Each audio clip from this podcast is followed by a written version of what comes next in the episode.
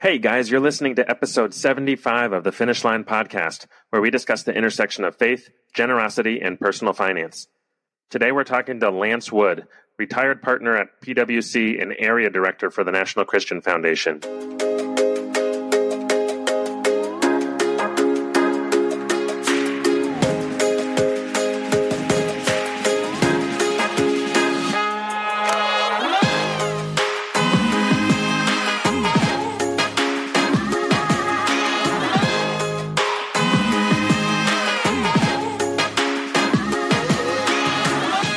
Hey there, welcome to the show. My name is Keelan, and I'm here with my co host and brother Cody. Today we're talking to Lance Wood, who has had a successful career in the tax and accounting space, retiring as a partner at PricewaterhouseCoopers before transitioning to a role as area director for the National Christian Foundation. Lance is very passionate about multiplying the impact of generosity through a wide variety of creative strategies and financial tools, and he has countless stories of how he has seen it play out for givers of all kinds of backgrounds. This is one you definitely don't want to miss. Before we get started, do you ever wish you could find more people who are passionate about generosity, serving their communities, and advancing the gospel?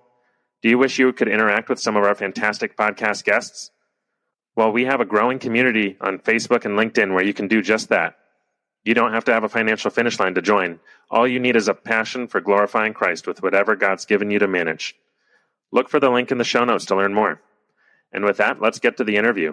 All right, we're here today with Lance Wood from the National Christian Foundation. Lance, thanks so much for joining us today.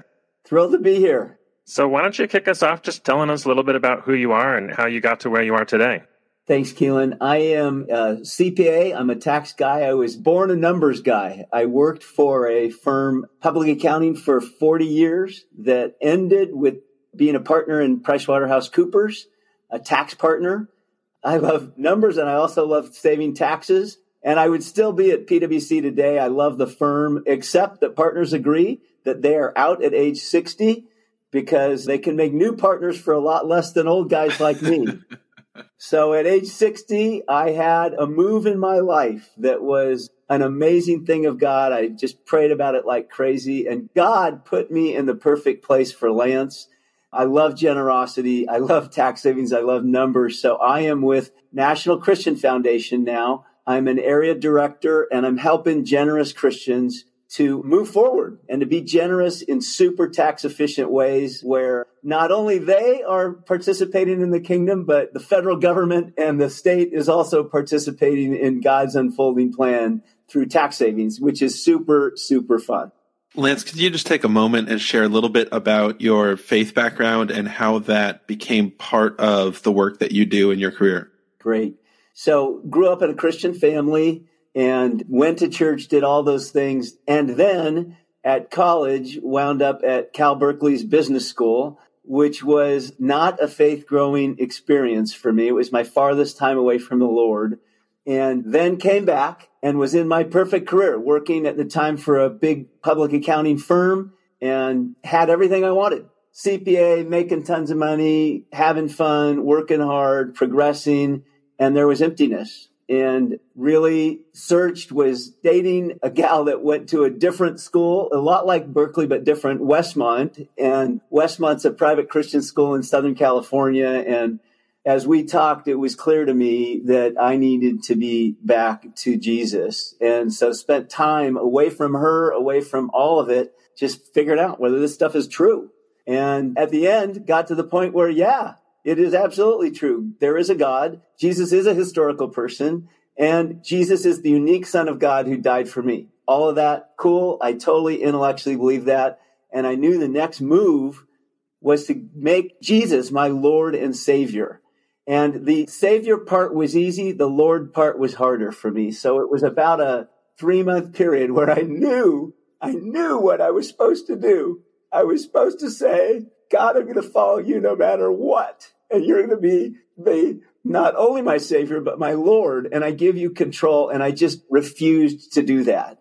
And the holy spirit was after me. And you guys have probably been there when you know that you're not right with god and i knew i wasn't. And then one day i was in the car after a business lunch and i just pulled over and i said god i'm done fighting with you. That is when it became real for me and that is when i became committed to the end. And that was when I was probably about 24 years old at that point. Sorry, I didn't know I was going to get emotional so fast, guys. yeah, it's all good.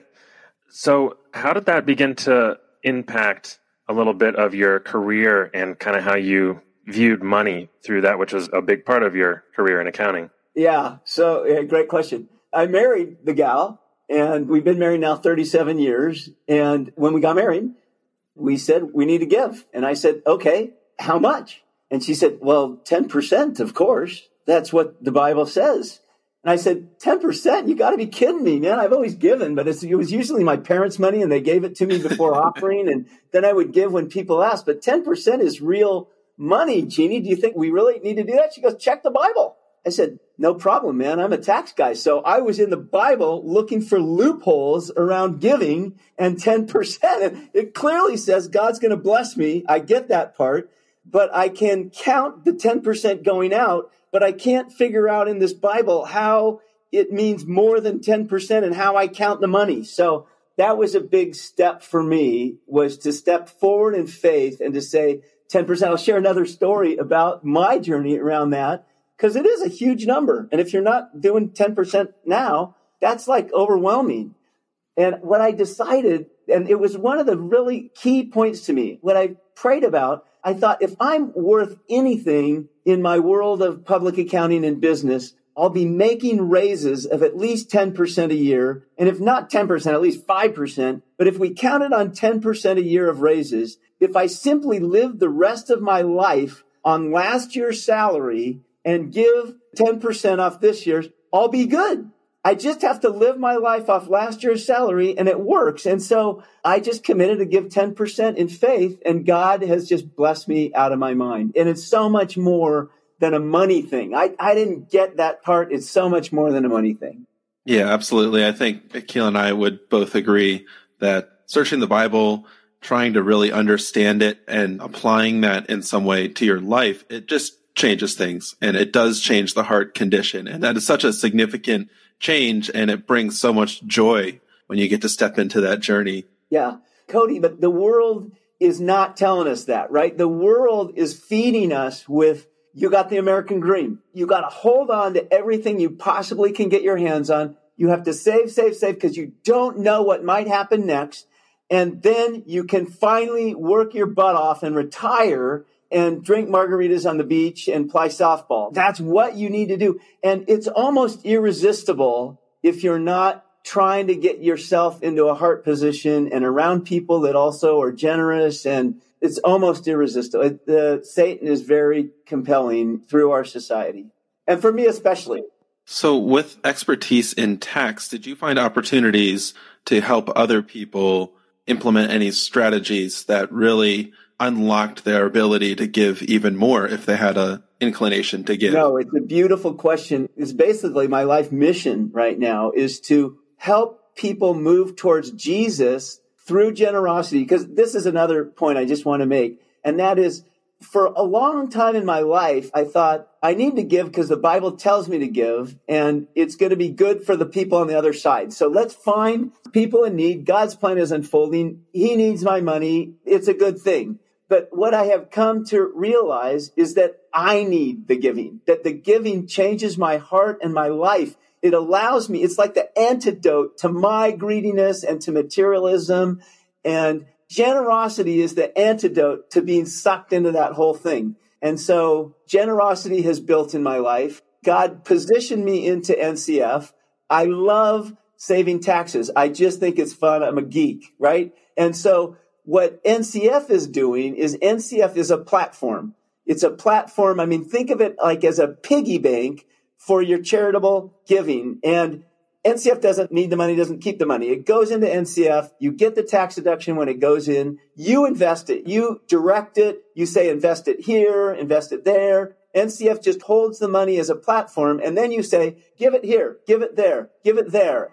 One thing that's powerful that I hadn't focused on is the donor advised fund platform is cool because it separates the act of giving in commitment to God because giving in generosity is good from the act of who am I going to give it to? Because it used to be like, I'd be somewhere, somebody would say, Hey, this is an awesome thing that's happening. Please give. And I go, okay, I want to give a thousand dollars to this. If I give a thousand dollars right now, that means that I'm not going to be able to do something I was thinking about because I hadn't planned this before. What the donor advised fund does is it separates that. It says, no, I'm going to give a thousand dollars because God tells me generosity is good for me and he's going to bless me out of my mind. And when the opportunity comes up, sometimes later, the money's there and I don't have to struggle with, do I have it? Do I not have it? So the donor advised fund is a great platform, but the magic, the real power from a tax perspective in the donor advised fund is that this is just a tax law thing. If you give a long-term capital gain appreciated asset, we're going to all understand this by the end. If you give a long-term capital gain appreciated asset, you get two benefits. You get the benefit of the deduction, the same deduction that you would get if you gave cash, but you also, when now the asset belongs to NCF, when NCF sells the asset, because we're a charity, we don't pay any capital gains tax. So there's a double benefit when a long-term capital gains asset gets given. And what that leads to is the next really powerful point for generous Christians, long-term capital gains tax is optional. It is an optional tax. You never have to pay a long-term capital gain tax because what you can do is you can give the, the easiest example is stock. You bought it for $100. It's worth $1,000. Let's just say that you could sell the stock.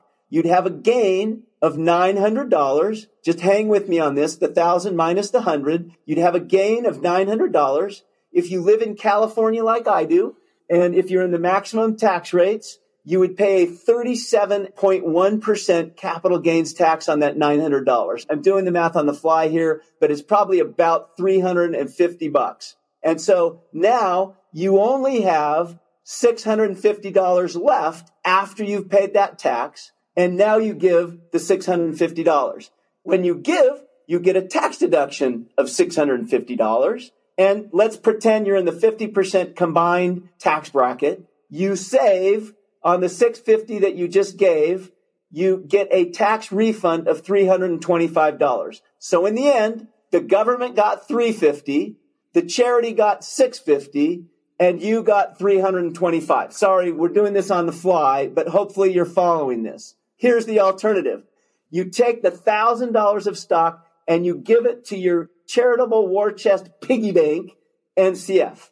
Now we sell it. We got a thousand dollars. It's in your charitable account to give to whoever you want, whenever you want. And it's a thousand dollars, not $650 like you had to give before. So now you have a thousand dollars to give instead of 650. Get this. It gets better. Now you gave a thousand dollars, not the 650 after tax. You gave a thousand dollars and you get a deduction for a thousand, which puts 500 in a combined federal California tax bracket of 50%, puts $500 in your pocket.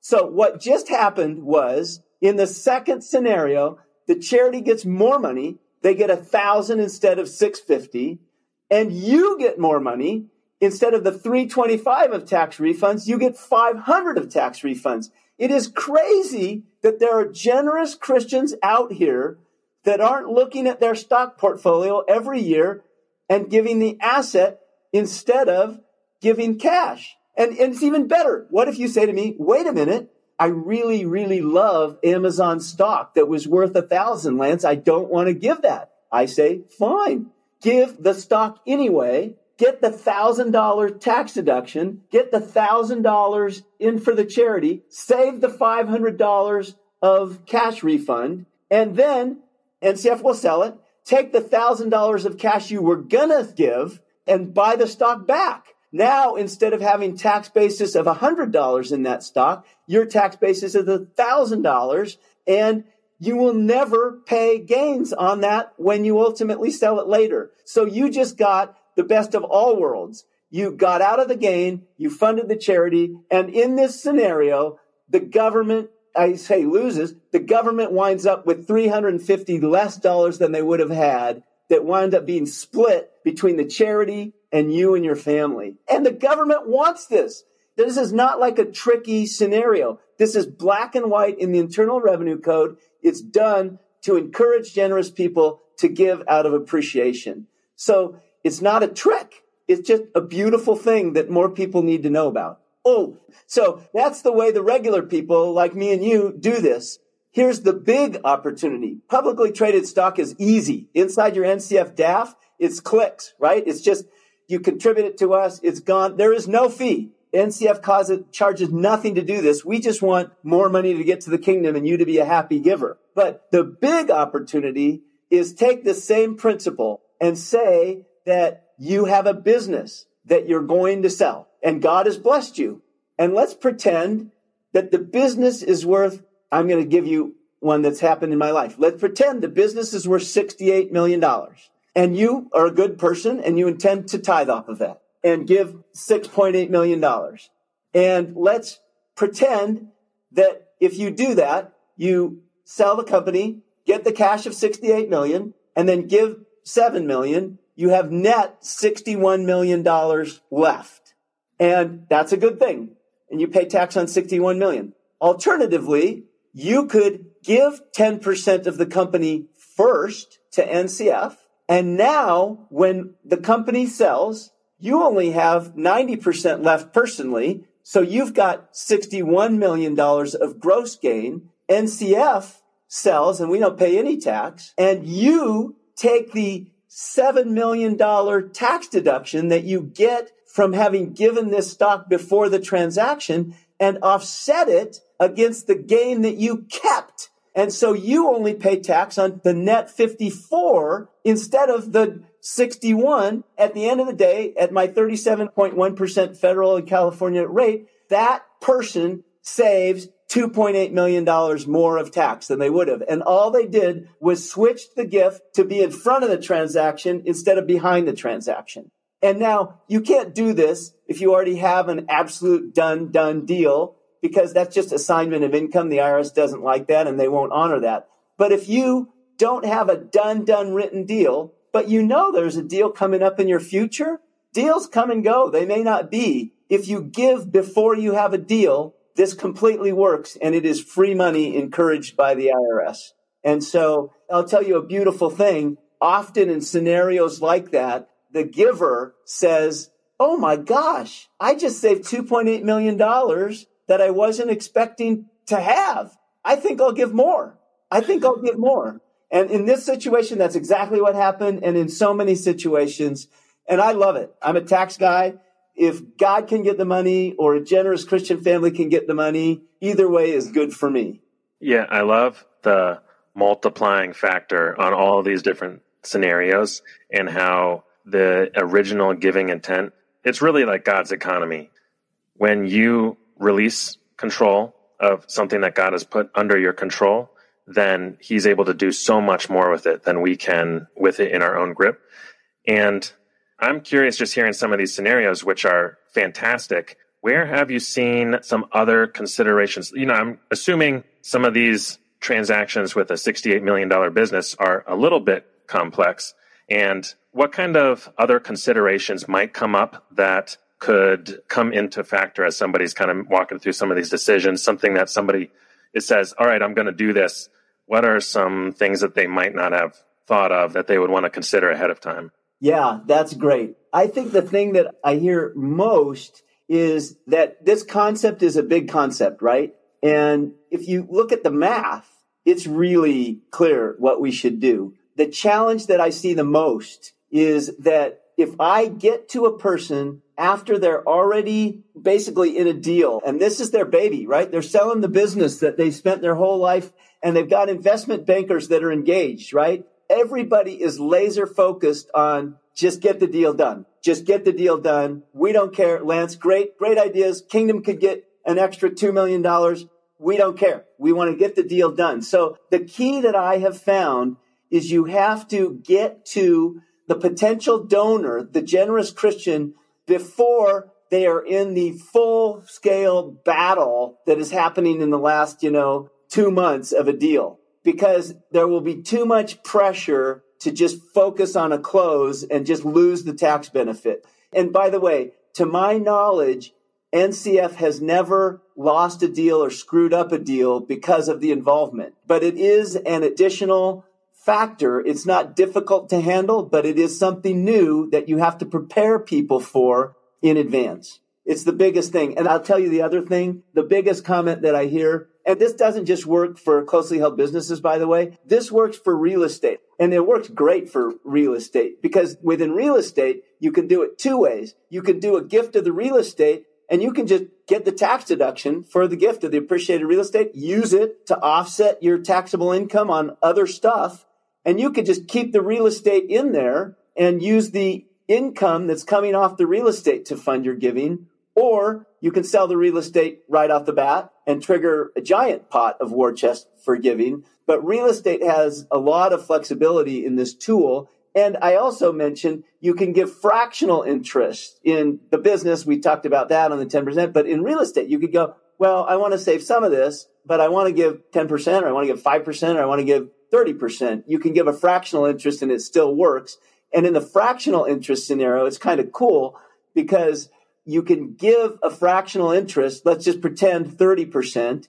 And then in the scenario, like it played out with the business, because you've given the 30%, you don't get taxed on it. Now, when you sell it, you only get taxed on 70%, but you can use the 30% that you gave to shelter the tax on the 70% that you kept. And you wind up with real money that is tax protected that you and your family get, and you wind up with a big war chest to do giving stuff that you've always wanted. I just got to say this part. I think Ron Blue was attributed to say, do your giving while you're living, then you're knowing where it's going. But I would say it's better than that. Do your giving while you're living, because then you can give more and then you save taxes. Because if you give, hang with me on this one. If you give a dollar when you die, it's a wonderful thing. Charity gets a dollar, your estate parts with a dollar.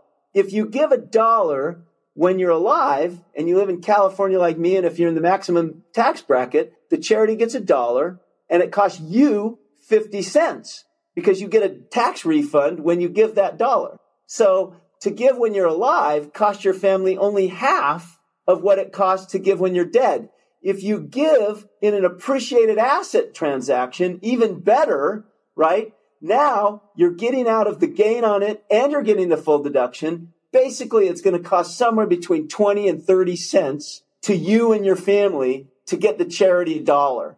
It's a super efficient way to give. So that to say, the biggest things that I hear is, dang, I wish I would have known this before. I sold my business. I wish I would have known before. My response to that is often when people sell a business, they roll over a percentage, which goes for a second bite at the apple later in a couple, three years when the private equity firm later sells. And you can do it with that second piece just as well as you could have done it with the first piece. It's just the most efficient way to give that people with appreciated assets, real estate, or businesses, it's the most efficient way to give that they'll ever have. Yes, so I have another follow up question on that. Then you mentioned fractional interest, yeah, where you're retaining some ownership, and I know that there is a scenario where you can give either a portion or all of a business or real estate. I think it works in both directions yep. and continue to operate yes. the business or the real estate property. And maybe you can flush out how that works because I think a lot of people probably think I'm done once I give it away. Oh, how does yeah. it work in more of a long term scenario? There is a movement happening in the Christian world right now called, you know, faith driven entrepreneurs and faith driven investing, right? And what I find as I talk to founders of businesses is that their biggest concern is they don't want to give up control. There are people out there that say all of this belongs to the Lord, right? I'm a steward of the assets, but I don't want to give it away because it's creating all this income and it's a great thing. We say, great.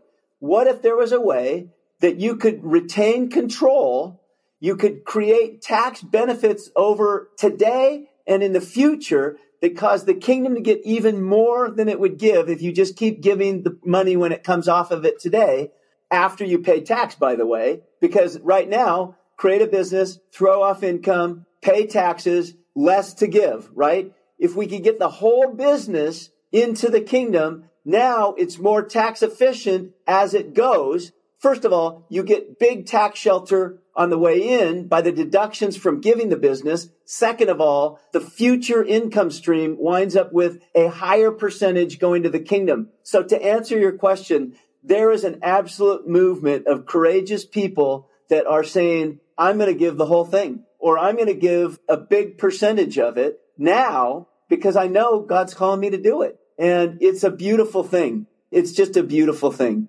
So I know some of the people who have done this, who have given away either 100% or a very high percentage.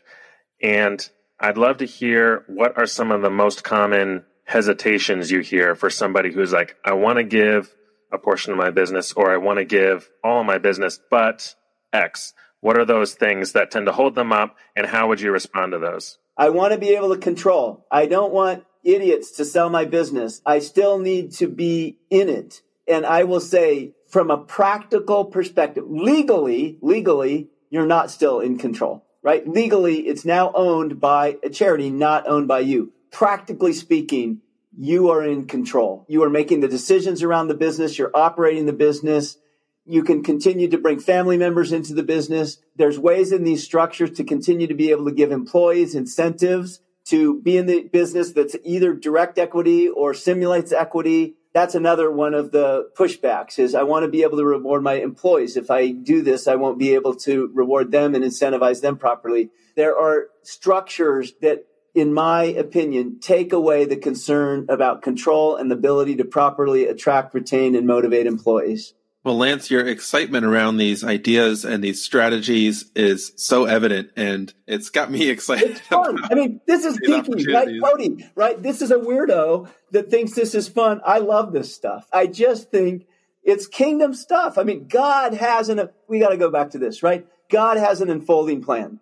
And did you ever read the Francis Chan book where he says, you know, what if the disciples at the two fish and the five loaves, as there was the 5,000 people, what if the disciples just said, Oh my gosh, thank you, Jesus. We were so hungry. Thank you for the bread. Thank you for the fish. This is awesome. And just stood there and accumulated more and more fish and bread and thought to themselves, this is so awesome. I am so blessed out of my mind that you're giving me, God, all this fish and bread. I got needs. I got needs today. I got needs next week. I got next year. And my family has needs. I'm just going to keep giving me these low. And those guys are hungry out there. Let's feed them a little. You know, let's push on a little. But thank you, Jesus. Well, I'm a numbers guy and I might be wrong in this, but I have read that the US, that's maybe 5%. If we're 330 million people and there, I think there's 7.9 billion people in the world, you know, maybe we're five ish percent of the world, that the US controls something like 40% of the world's net worth. And there's also, you know, there's 330 million people in the US and maybe just uh, make a guess, there's 20% of them are really evangelical Christians that are going to church and are giving. I think that's probably close you know, that means that there's maybe 60 million of us or some number like that that are here and there's 7.9 billion people in the world. I don't know how the percentages work out, but we're kind of like the 12 disciples, right? And God's blessing us out of our mind and it's pouring in.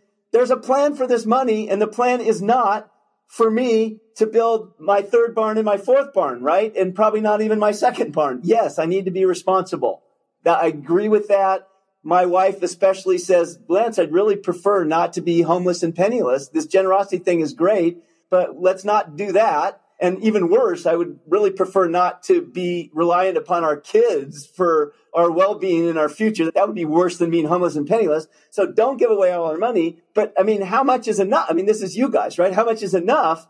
But certainly there's some number that beyond that, God didn't intend it for Lance. And I wrestle with that just like everybody else does. But I know that there is a number out there and I need to be given more because it's all His. And I just think it's fun. So I think that there is absolutely a massive God unfolding plan going on right now. There's massive needs in the world. We're seeing, we're coming towards end times. We're certainly accelerating towards end times. And there is massive need. There's spiritual warfare. There is polarization of the Christians and the non-Christians that you can just feel it, that their intensity is rising.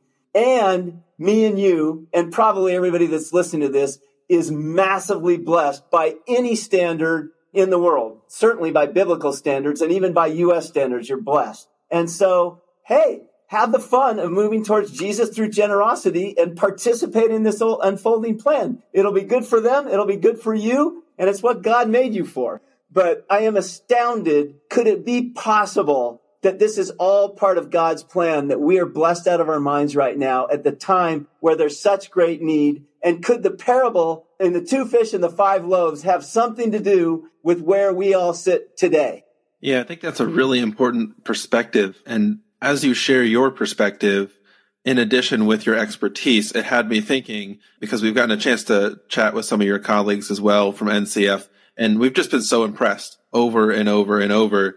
It's really amazing how God has within just one organization. I know there's many, many wonderful organizations doing incredible work around this space, but within NCF, we've gotten to hear perspectives and expertise that is world class. And I'm really interested to hear how that came to be for you. How is NCF able to consistently attract the expertise to be able to do this really, really important work that creates a win-win for the donor, for the end recipient of the gift, and something that the government's encouraging us to do. Just getting the word out is incredibly important, but actually stepping into that arena and doing the work and walking alongside whether it's someone who's just exploring generosity or someone who has a massive business that wants to really have an impact with it. How did that come to be part of your story? Yeah. Oh, that's so great. Yeah, I told you a little of my story in the beginning, but I'll tell you some more. So generosity is super fun. It has changed my life. It's helped me to not be a greedy, selfish person like I otherwise would be.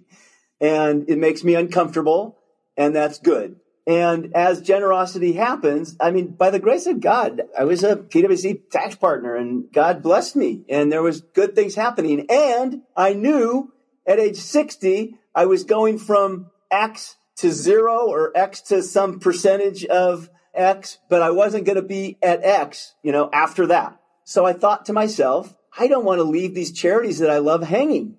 And so I started a donor advised fund. It wasn't like a long term thing. It's not to in my strategy for me, it wasn't to be a forever thing. It was to, I'm going to give extra in these few years as I'm getting to the end of PwC so that I've got a giving war chest and a fund that I can use to continue to bless people and charities. And so I continue to be active. And what happened was that was why I got involved. But while I was involved, because I'm a tax guy, I said to NCF, well, wait a minute.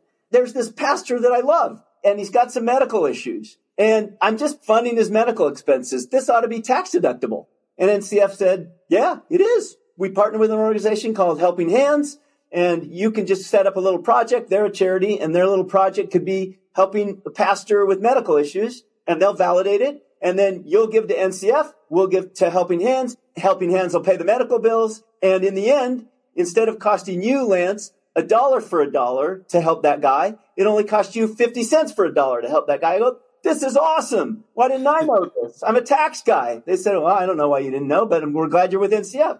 I said, I got another one for you. I had a buddy that I loaned some money to buy a business and great guy, you know, one of my best friends. And I loaned him some money. And in order to loan him the money, he needed to buy it quick. And I had an equity line on my house. So I just took out the equity line money. I gave it to him. Everything's good. He's good for it. He's good forever. There was never an issue about that. But now I'm talking to my wife and I say, you know, we have this money that's owed to us from this guy and we owe some money to Wells Fargo that's on a home equity line. She goes, what? We have debt on our house. We don't own our house. They could take our house away from us. I thought we agreed we never have debt anymore. And I said, well, this isn't really debt. I mean, this guy, you know, it just goes in and out. It's not, no, I don't, Lance, I don't want debt in our lives. You never told me this. I go, I told you this. Of course I told you this. She said, no, you didn't. And by the way, this is important to me. You know, do something. So I go, well, I had some money. I paid some of the credit line off with the bank, but I couldn't get it all the way there with just the money that I had available. So I thought, you know what? I'm giving money anyway. I'm going to give this note receivable, this illiquid asset. Guy's paying on it is good. It's going to always be good. I'm going to give that to my donor advised fund. Hey, can you guys take this money? They go, no problem. We take it. I get a tax deduction right now illiquid asset. I get a tax deduction, free money from the federal government in California. I used free tax dollars to pay off the rest of the debt I had to the bank on my credit line. Jeannie was so happy. The kingdom was happy. My guy still had his loan. He was happy. Everybody won. I go, this donor advised thing is so fun. And I haven't even still done the appreciated asset deal. So that's how I got where I am. And so now I didn't even know I'm doing all this stuff. I'm thinking, okay, I'm retired from PwC. They're kicking me out. I'm age 60. They're going to make new partners for cheaper and I got to do something. I figure, well, I can't compete against PwC because they pay me forever to not compete against them, which is a cool thing. But I can start a small firm that that wouldn't compete against them. Or I can do some other tax that I think is fun. I sit down with a buddy of mine who thinks I'm going to be a fractional tax guy, and this guy's a fractional CFO. He says, This is late in the game. I thought I was going to do something else. He said, he leans forward, he says, Lance, I had the perfect job for you. I go, You know, I've been praying about this stuff, but perfect is a pretty strong word. he says, It's perfect. You're going to be an NCF area representative telling people how to move towards Jesus through generosity and doing it in a tax efficient way so that the kingdom gets more money and the people that give get more money. I go, that would be cool. And here we are. So that's how I got to NCF. Yeah. And I'm sure that you must hear stories all the time of, you know, really creative or awesome ways that people are stepping into generosity. I'd love to hear if there's anything that comes to mind. There's a bunch, but there's one that immediately comes to mind. It involves real estate. So wonderful woman owns real estate that is not paying at huge levels in terms of the rents. It's valuable real estate, but because of how it works out, it's not paying very high rents.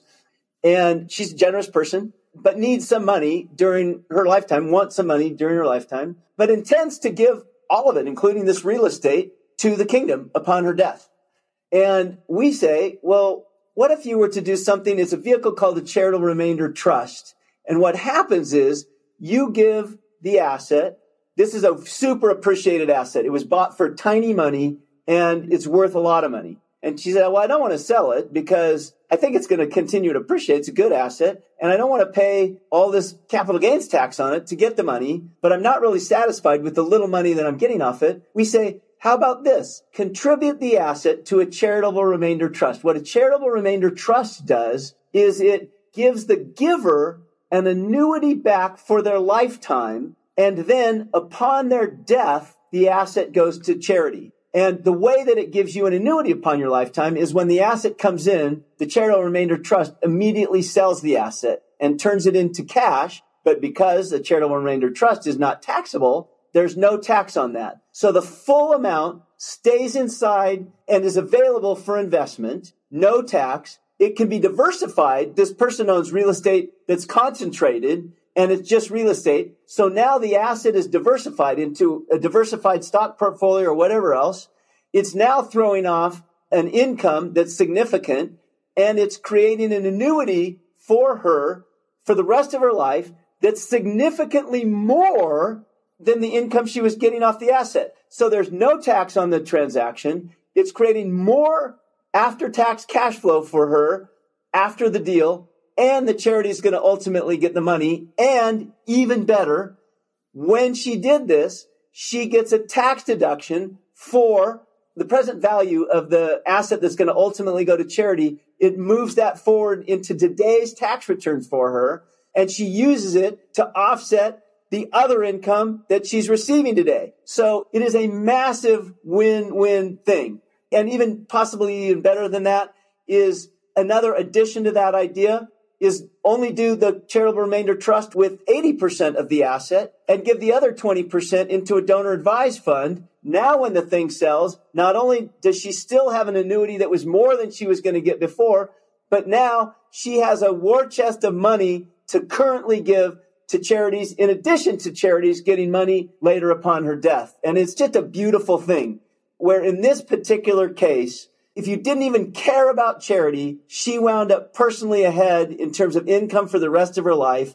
She wound up with current tax savings that mean current cash refunds. She wound up with money to give to charity now, and a charity is blessed upon her death. It's just a beautiful thing. You've shared some scenarios that I've actually not heard before, and it's really got the wheels turning. I love opportunities. That. I think if you've got some highly appreciated stock or real estate, or you're a business owner, you should probably take some notes here because Lance is sharing some really. I wanted cool to say stuff. one other thing. That mean NCF is 300. I'm, I'm not selling NCF. I don't even care, right? I just want people who have hearts for Jesus to move through Jesus through generosity in a way that gets the most possible money to the kingdom, which will give you the most joy.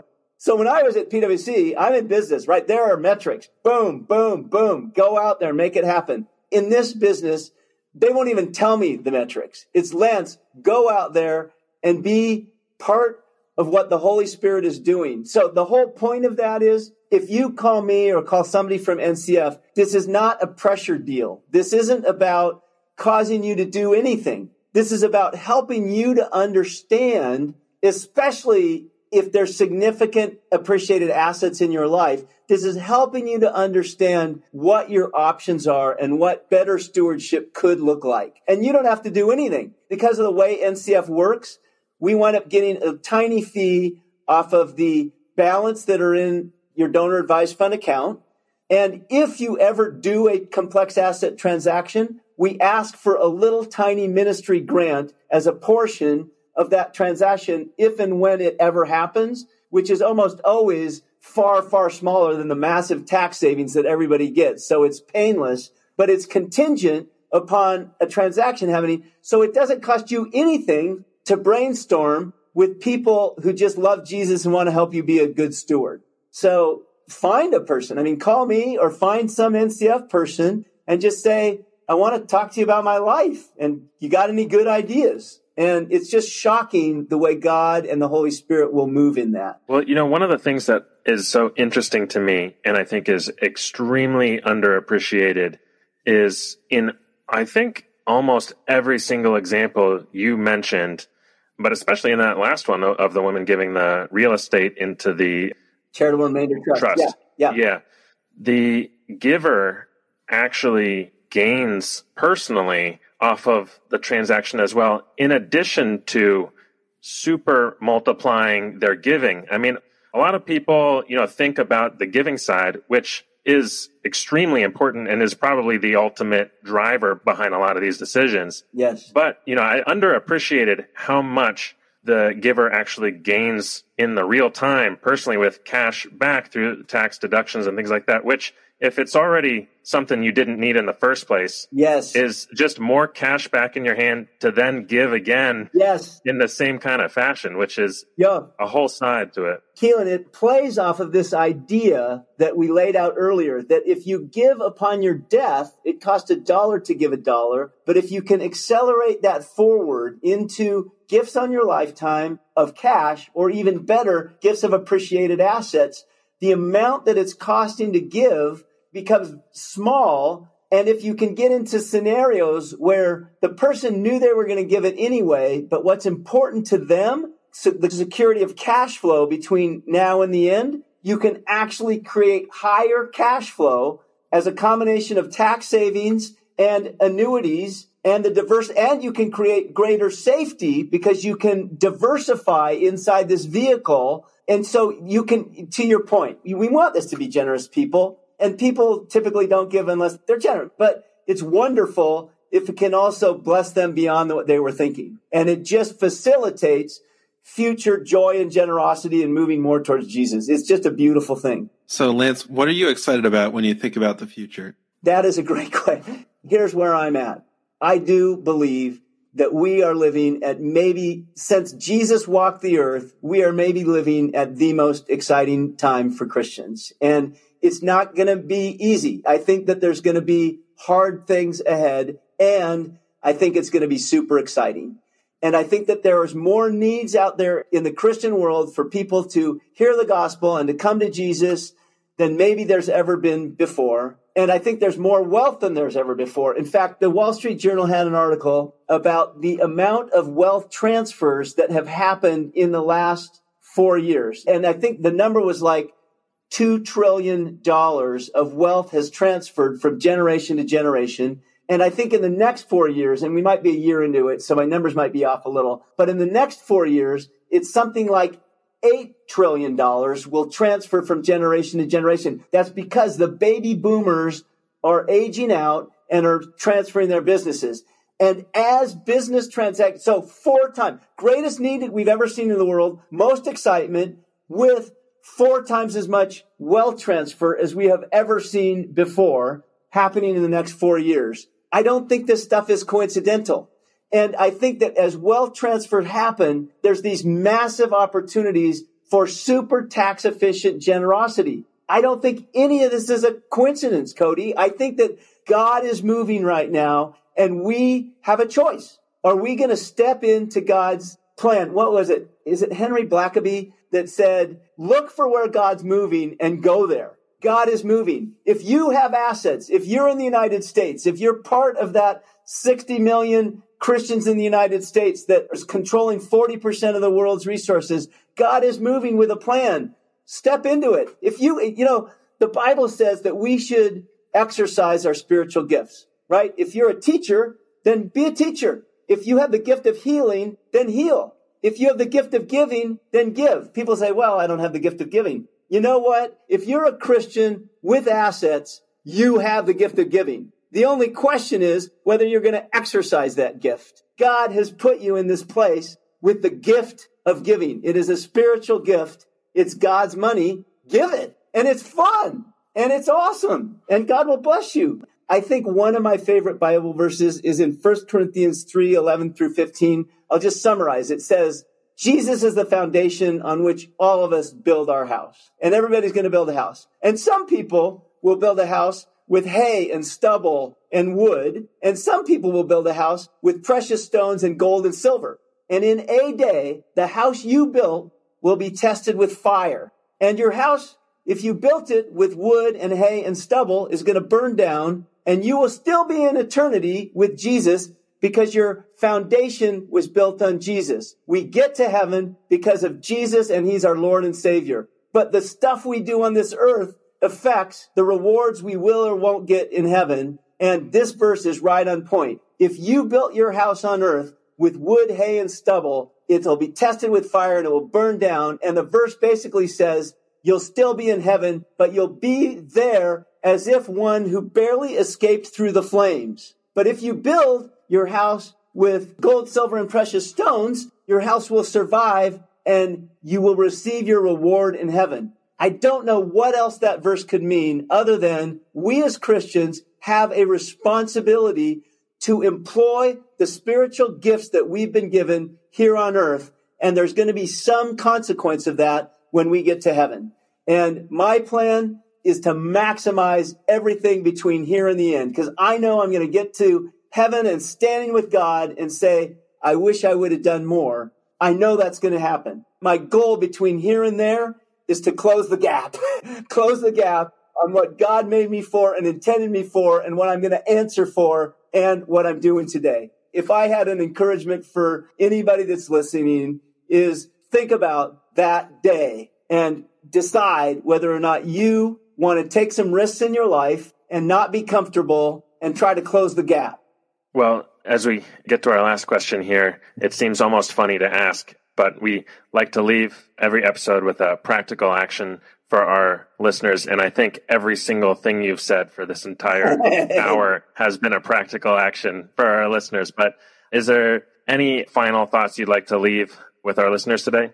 Yeah, thank you for that. I think there's two things. First of all, I think I want everybody to get in their head what has taken me my whole life to get in my head, and that is you move toward Jesus through generosity. Generosity moves people towards Jesus. So that would be number one. And number two, I would just say, if you're a generous Christian, long-term capital gains tax is an optional tax. Talk to somebody from NCF and don't pay the tax. Get the money to the kingdom because it's better in the kingdom than it is paying taxes. I just love this program, you guys. I love your hearts for generosity, and God bless everybody. Well, thanks so much for joining us, Lance. This has been an extremely informative episode, and I agree with Cody. I've got all kinds of thoughts going through my head now how I need to change some plans around, and I'm sure many other listeners do too as well. So thanks so much for sharing all of your passion, excitement, and wisdom and expertise with us today. Thank you. Hey, thanks so much for listening to the show, guys. If you have questions about setting a financial finish line, the finish line movement, or anything else you heard on the show today, we would love to hear from you. And now I have a quick question for you. Do you know anyone who is living a life filled with generosity, purpose, and mission? If so, we would love to talk to them. They don't need to have a financial finish line and they don't need to have all the answers. They just need a heart to steward God's wealth to the best of their ability. If you know someone like that, we would be honored if you would connect us. You can reach us on Instagram at Finishline Pledge, through our website at finishlinepledge.com, or by email at hello at finishlinepledge.com. Finally, if you want to find any references or links from today's show, you can always find them in our show notes at finishlinepledge.com slash episode 75. That's all we have for today. We'll see you next time.